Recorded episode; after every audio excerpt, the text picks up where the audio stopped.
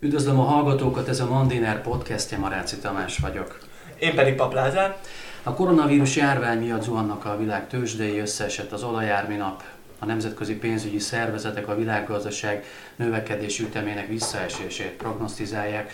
12 év elteltével lesz-e újabb gazdasági világválság? Ez a nagy bónusz kérdésünk a mai podcastben.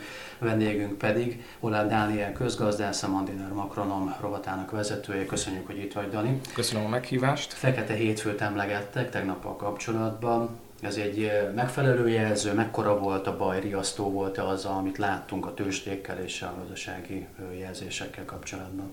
Én úgy, úgy látom, hogy szinte minden nap, minden, minden órában új, teljesen új hírek születnek e, ebben a témában, és hogyha mondjuk egy nappal korábban készültem volna, akkor már teljesen elavult lett volna az a tudás, amivel most ide érkezem. És ma délelőtti hír, ugye, hogy Orbán Viktor azt mondta, hogy világjárvány lesz szerinte, és már arról is beszélt, hogy a vállalkozókat csőd közeli helyzet fenyegetheti.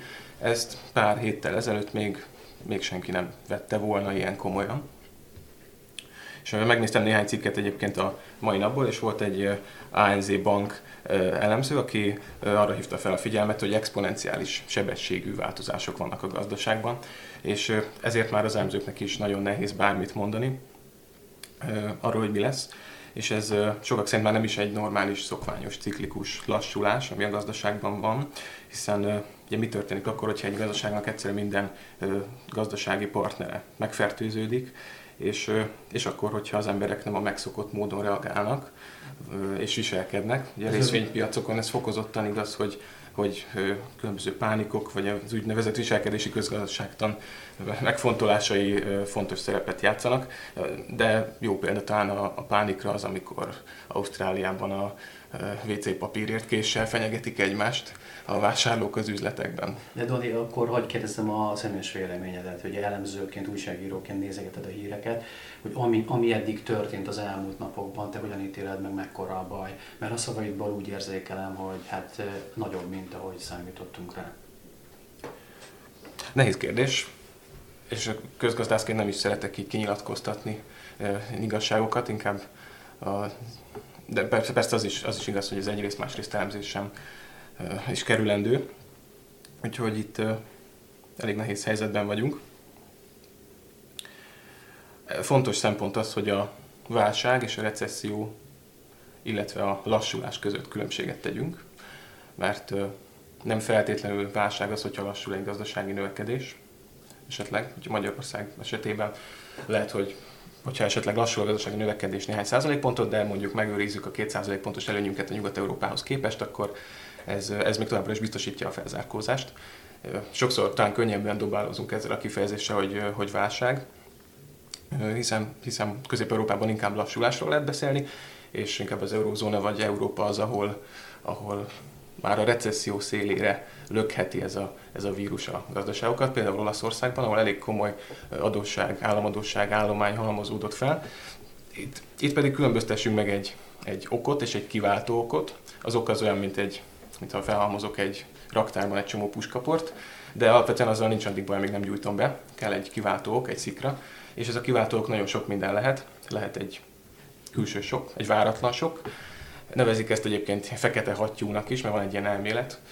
Fekete hattyúnak nevezik azt a váratlan sokot, amire nem, nem igazán számítunk a, a gazdaságban, amikor, és ami hát ugye valószínűsége meglehetősen nehezen kalkulálható, alacsony, de nagy kárt tud okozni a gazdaságban, és most lehet, hogy egy ilyesmi, ilyesmi sok történt. Tehát akkor azt mondod, hogy a koronavírus gyakorlatilag lehet egy ilyen katalizátor erre a, hát adott esetben akkor vagy recesszióra, vagy válságra. Ami érdekes egyébként, hogy itt én is olvasgattam néhány cikket ilyen kicsit kívülállóként a témában, és azt láttam, hogy gyakorlatilag azt, hogy egy vál, válság következik, vagy egy nagyon erős visszaesés, ezt egy ilyen tényként kezelik, mint a, a ciklusnak a következő fázisa. Ez, ez mennyiben helytálló, vagy erről nem tudom, mik a gondolataid? Igen, közgazdászok arról szoktak beszélni, hogy válság az biztos, hogy lesz, de senki nem tudja, hogy mikor, mindig csak utólag szoktuk, meg, uh, utólag szoktuk uh, utójelezni, hogy a válság ténye az megtörtént. Ez így egy kicsit például úgy hangzik nekem, mint egy ilyen riogatás.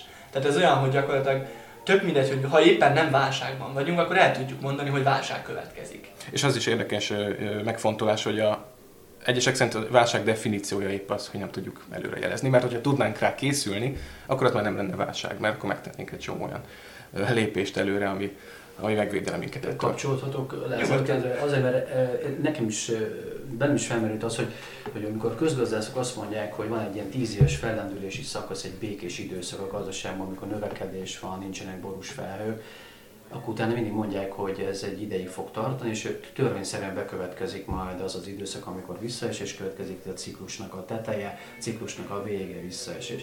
Most a koronavírus pont egy olyan időszakban jelent meg, amikor amúgy is sokak szerint bekövetkezett volna a visszaesés. Erről mi a véleményed, hogy koronavírus csak katalizálja, hogy Lázár kérdezte, vagy pedig amúgy is ez, ez egy katalizáció nélkül is bekövetkezett volna most ezekben az években? Elképzelhető, hogy előrébb hozza valamennyire a lassulást. Az ausztrál miniszterelnök például már arról beszélt most, hogy a, a sok az, az nagyobb lehet most, mint 2008-ban.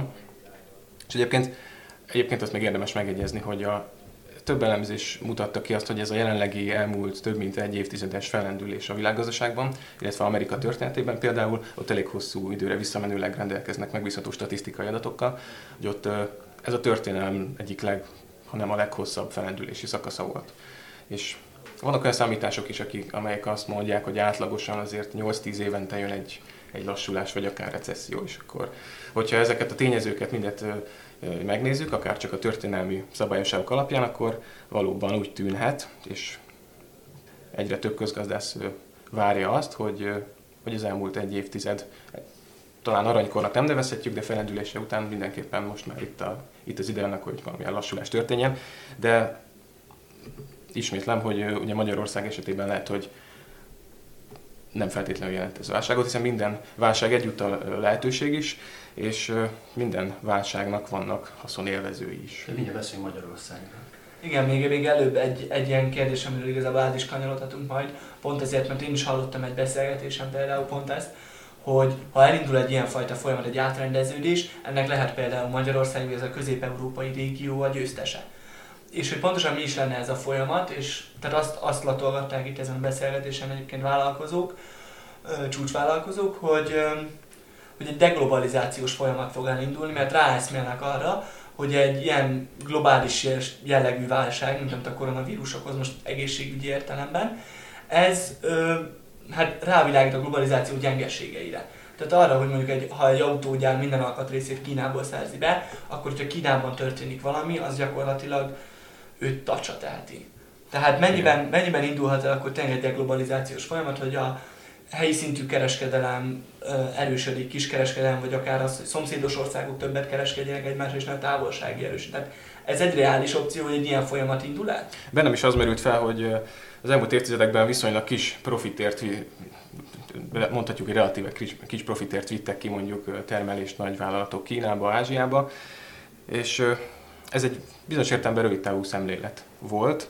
Mondhatnánk azt, hogy magán profitért áldoztunk fel biztonsági szempontokat, közbiztonsági szempontokat, és lehet, hogy rövid távon egyes vállalatoknak ez jó volt, azonban most, most talán először ők is elkezdik látni azt, hogy milyen sérülékenységet halmoztak, vagy építettek fel, és elő, először, amikor a munkahelyeket mondjuk Ázsiába telepítették, akkor, akkor először csak a dolgozók látták ennek a, a káros hatásait, Amerikában például, és most ért az, az a pillanat, amikor már a vállalatok is észreveszik, hogy talán túlzás, túl hosszúra nyúltak az értékláncok, és túl sok szereplőnek szervezték ki, aki aztán kiszervezte valaki másnak, aki aztán megbízott valaki mást, hogy egy alkatrészt beszerezzen, és most jöhet egy ilyen deglobalizációs folyamat szerintem, és ez lehet egy tesztje annak, hogy tudunk egy új globalizációs modellt létrehozni, felépíteni kreatívan,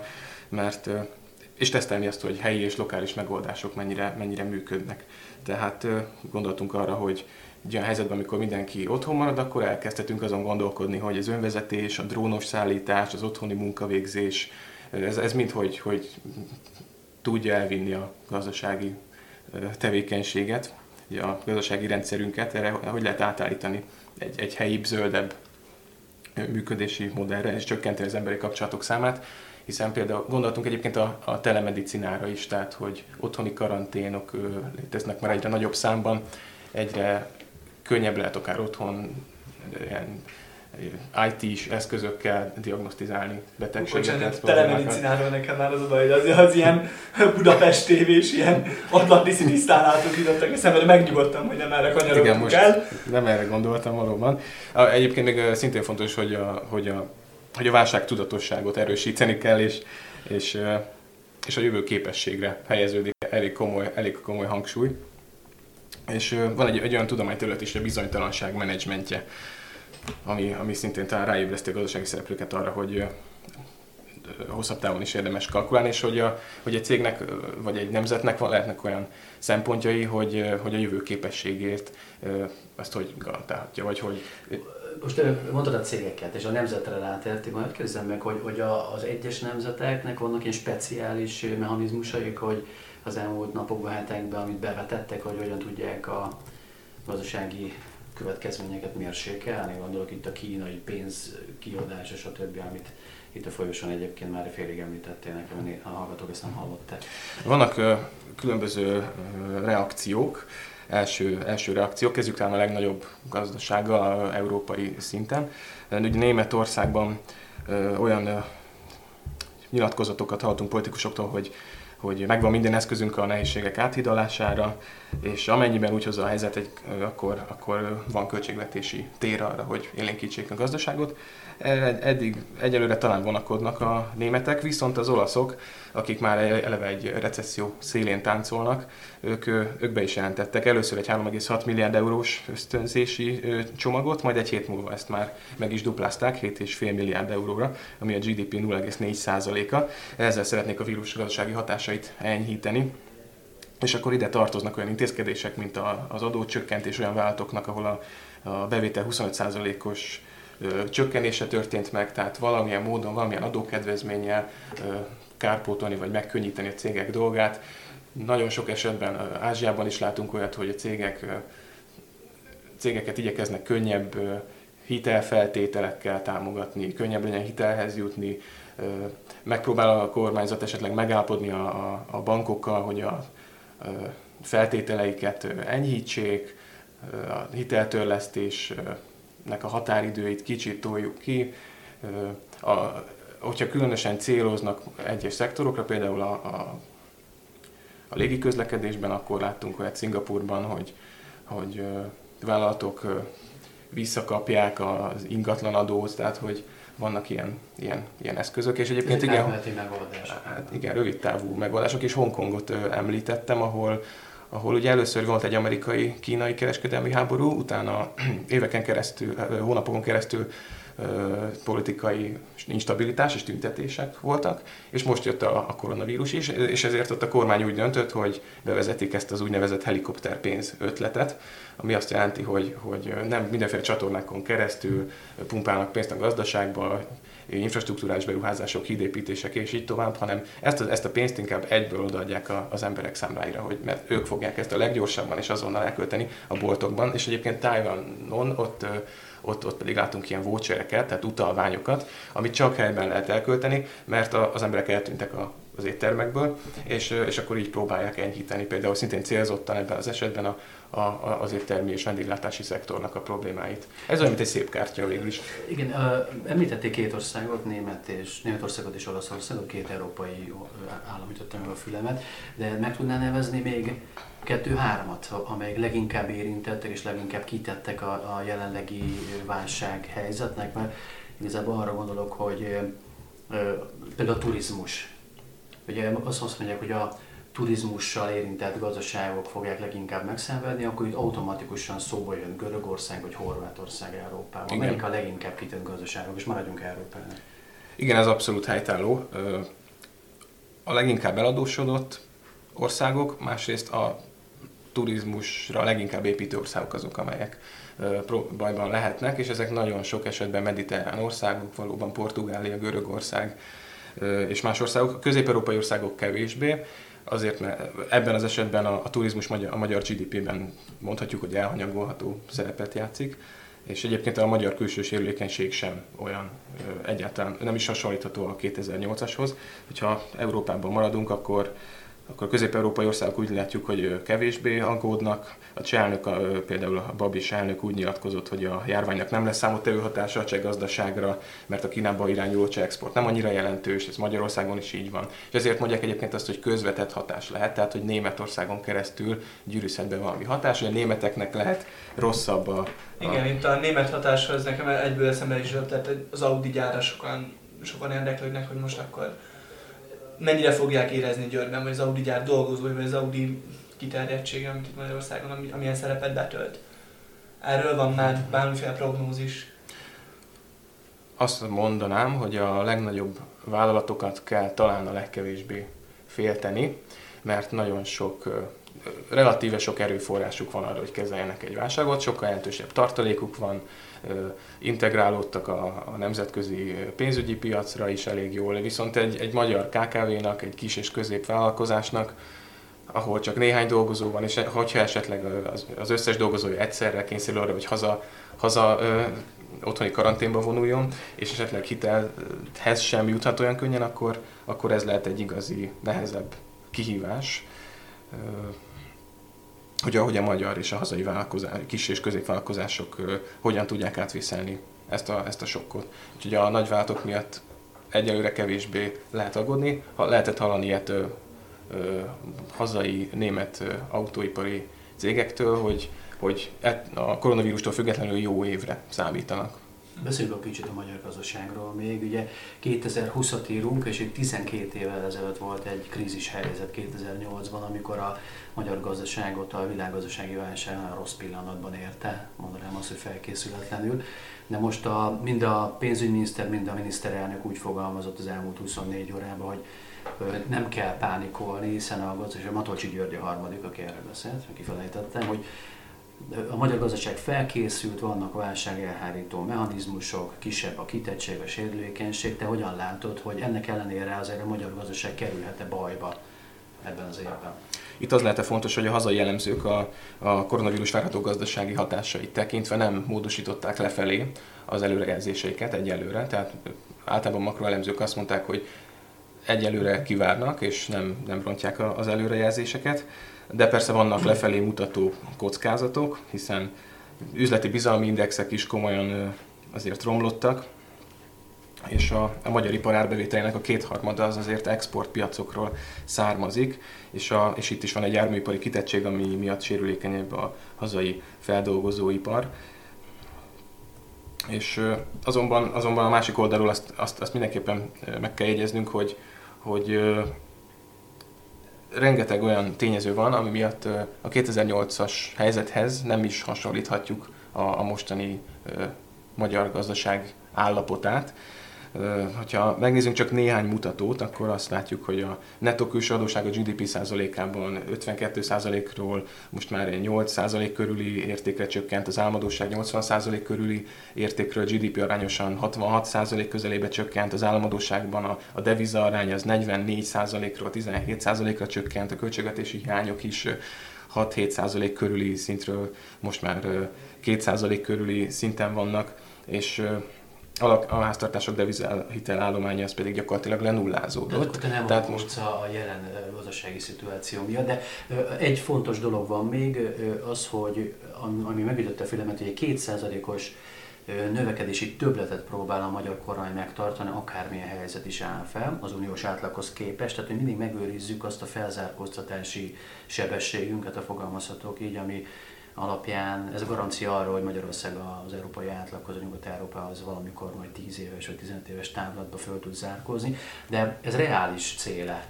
Tehát mi a garancia ennek, hogy a magyar gazdaság ezt a kétszázalékos előnyét mindenképp, minden körülmények között meg tudja őrizni. És azokat a elmúlt tíz évben felhalmozott nagy gazdasági előnyeinket egyáltalán meg tudjuk őrizni. Hogyha azt nézzük, hogy, hogy az elemzők, nemzetközi elemzők a német gazdaság növekedést tekintve 2020-ra azt várják, hogy 1-1,4%-kal nő a gazdaság, a magyar gazdaság pedig ugye, jelenleg 4,9%-kal nő, akkor még egy lassulás esetén is biztosíthatónak tűnik az, hogy megmaradjon egy 2% pontos előny. Elég sok tényező mutat ebbe az irányba. Különösen akkor, hogyha, hogyha, hogyha hosszabb távon, és ez egy elég fontos szempont, hogyha sikerül visszacsábítani, visszacsalogatni a Kínát és az Ázsiát, ázsiai régiót elhagyó vállalatokat. És egyébként épp ez, e, emiatt merült fel az a, az a kérdés, hogy az iparűzési adót is egyszerűsíteni meg kell, kell, és meg kellene változtatni. Nekem egy utolsó kérdésem lenne, amit említetted a, a, tehát a, az eladósodás személyi szinten, és hogy itt, itt én a napokban ö, olvastam egy statisztikát arról, hogy ö, a személyi kölcsönök ö, száma mennyire megemelkedett, és valakik már egy ilyen vészharangokat kongatnak, hogy a 2008 ö, idején való eladósodottsághoz képest is magasabban van a népesség körében a felvett hiteleknek a, a mennyisége. Ebben benne van-e a csok, a babaváró hitel, ezt szeretném megkérdezni, és hogy akkor, hogyha, ha ez benne mennyire jelent ez, ez egy valós veszélyt egy válság előtt? Valós veszélyt azt inkább a devizahitelállomány jelentett 2008 körül után. Érdekesség, hogy a Nemzeti Banknak az anyagaiból sok esetben kiderül az is, hogy, hogy ők még úgy is fogalmaznak, hogy a, a magyar eladósodottság, a, hitele, a hitelezés, hitelállomány, a pénzügyi piacok mélysége, az még nem is annyira fejlett Magyarországon, mint Nyugat-Európában, tehát akár kifejezetten üdvös is lehetne az, hogyha például a magyar cégek több hitelt vennének fel és fejlesztenének, beruháznának, tehát a hitelt alapvetően nem kell félni, hogyha megfelelő feltételekkel veszi fel valaki, és, és van egy ilyen szabályozói keretrendszer, ami biztonságot, biztonságot ad. Köszönjük szépen a beszélgetést, Olá Dániel közgazdászt, a Mandiner Makrom rovatának a vezetőjét hallották. Dani, köszönjük még egyszer, hogy eljöttél hozzá. Köszönjük szépen. köszönjük a figyelmet a köszönjük hallgatóknak, a figyelmet. és viszont látásra, viszont hallásra.